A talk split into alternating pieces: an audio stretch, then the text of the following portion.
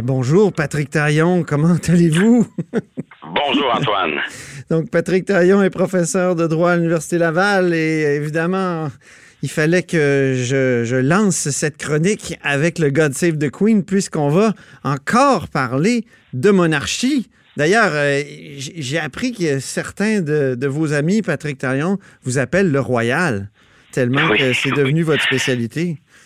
Oui, avec euh, mon, mon engagement là, dans l'affaire de succession royale dont on a déjà parlé, c'est, c'est devenu un peu euh, sujet, une espèce d'expertise euh, imprévue qui, qui me colle à la peau, mais qui devient passionnante, pa- des questions passionnantes parce que oui, c'est pas, oui, c'est symbolique ces affaires-là, mais derrière la question euh, qui va payer pour la présence du prince Harry, là, on voit beaucoup de refoulés, ben oui. beaucoup de, beaucoup de, notre en fait, c'est toutes des contradictions de notre rapport à la monarchie au Québec et au Canada. Elle est omniprésente sur le plan juridique, elle est partout, dans toutes les institutions, elle est au cœur du système, mais en même temps, sa personnification est occultée. Euh, pas de famille royale. On vit à fond l'expérience monarchiste sans vivre le royalisme, si je veux dire, sans vivre le côté ben, Paris Match. Le Globe and Mail Et... parle, de, dans son éditorial du treize janvier, d'une monarchie virtuelle. Hein? Oui. Oui, c'est, c'est, ça, c'est impressionnant de voir un journal comme le Globe and Mail basé à Toronto qui intervient pour dire on est contre la présence du, du, du prince Harry sur le territoire canadien à, à temps plein ou à une grande partie de l'année parce que justement ça vient bousculer tout notre rapport à nos institutions parce que même si on n'acquitte pas la facture, même si on lui donne aucun rôle officiel, euh, aux yeux du reste du monde là. Quand ouais. on va en parler dans les journaux, dans ouais. Paris Match ou dans je ne sais quel autre poste de journal, là, ouais. ça va être le prince du Canada. Et ça, ouais. sur le plan des symboles, ça va justement bousculer euh, ce rapport à la monarchie et tout à coup, elle va être personnifiée, du moins dans l'imaginaire. Ben, c'est et, justement euh, les bases, la présence les bases de Harry pour euh... la monarchie au Canada ouais. sont assez fragiles. Euh, plus on en parle, plus on a l'impression que le consensus qui autour de la monarchie est assez euh, fragile. On voit, il y a des sondages qui se contredisent, sondages qui disent qu'on serait prêt à le nommer gouverneur général, le prince Harry. Même même au Québec, il y a des voix qui sont favorables à ça. Non, mais en même euh... temps, personne ne veut payer la facture et euh, on voit que plus on parle de monarchie, plus la question de l'abolition euh, est soulevée.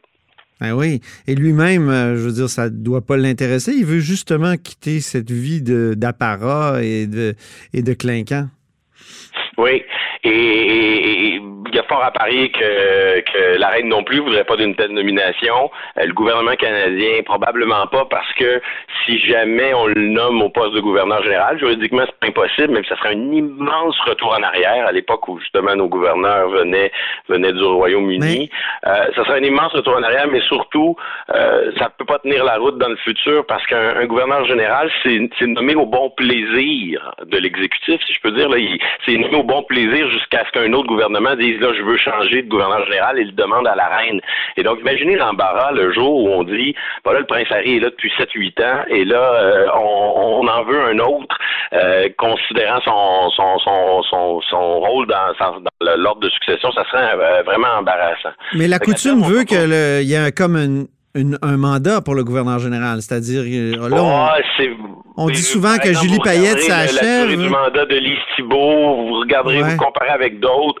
C'est sûr que euh, oui, il y a une espèce de terme euh, habituel qui s'établit là, qui est au moins la durée d'une législature, mais mais euh, non, il y a, y a, y a pas en soi d'obstacle à ce que il y a pas un délai fixe. Là. Oui, il y a une pratique, mais euh, je crois pas que c'est une pratique qui soit contraignante. Est-ce, est-ce qu'il y a euh, préséance et... sur le gouverneur général, Harry? Si, si euh, il habite euh, le territoire. C'est un peu, c'est un peu ce qu'il y avait dans, le, dans l'éditorial du Globe aussi. Est-ce qu'il y a ben précédent? Oui, ça devient très embarrassant. Moi, c'est moins mon domaine, mais sur le plan diplomatique, sur le plan de la gestion du protocole, demain matin, ils se retrouvent euh, à... parce que c'est comme ça qu'ils vont gagner leur vie fort euh, vraisemblablement. C'est en participant à des événements, en étant visibles, ils vont monnayer leur leur, leur, leur réputation, leur visibilité, et cetera. Et donc, euh, lorsqu'ils se présentent à un événement en Colombie-Britannique ou à Toronto ou peu importe, dans l'ordre protocolaire, on l'installe où? Euh, c'est, c'est, c'est tous des petits détails, mais c'est justement le, le diable dans les détails et ça nous force à, à, à revenir sur nos contradictions et surtout, euh, je trouve que ça embrasse les, les ceux qui, pour de bonnes raisons, défendent la monarchie au Canada.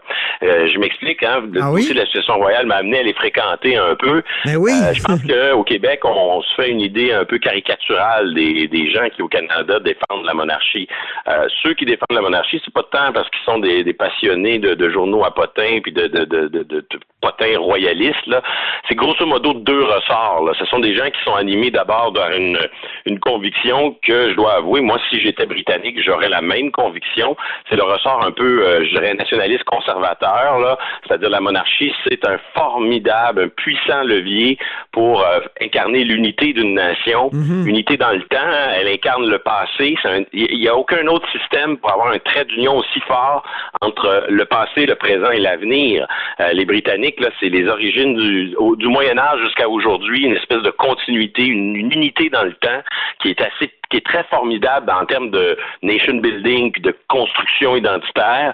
Euh, donc, je comprends les Britanniques d'être en faveur de ce système-là. Puis on retrouve un peu ce genre d'argument ou de ce, chez chez des euh, chez des conservateurs canadiens. Et l'autre puissant levier pour défendre la monarchie, il est peut-être moins euh, identitaire, il est plus institutionnel, mais c'est la conviction que je comprends euh, que c'est bien dans la vie d'avoir un chef d'État qui ne fait pas de politique et d'avoir un chef de gouvernement qui a les deux mains dans la politique. Donc, Donc, cette mmh. distinction entre chef d'État et chef de gouvernement, qui existe dans d'autres systèmes parlementaires républicains, elle existe en Allemagne, elle existe en Italie, mais elle est particulièrement forte dans le système monarchique parce que le, le monarque a aucune légitimité, donc il n'y a aucun débat sur la nature de, véritable de ses pouvoirs, et en même temps, il y a une puissance symbolique peut-être un peu plus forte.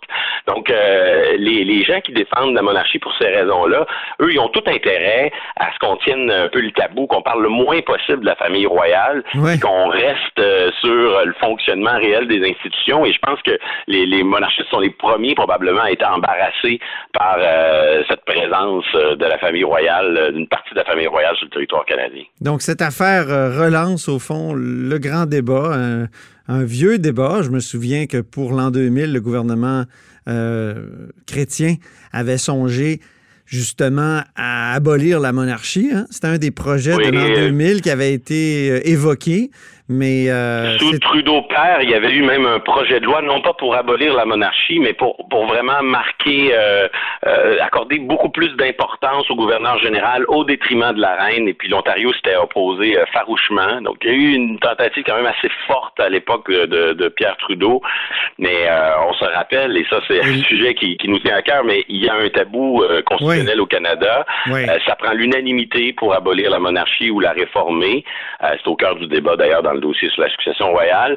Et, et encore une fois, moi, c'est ce qui m'amuse là-dessus à terme, là, abolir ou pas la monarchie, bon, on peut en parler, mais, mais ce que j'aime, c'est que ce débat force le Canada à se comporter comme un pays normal et à regarder les choses en face.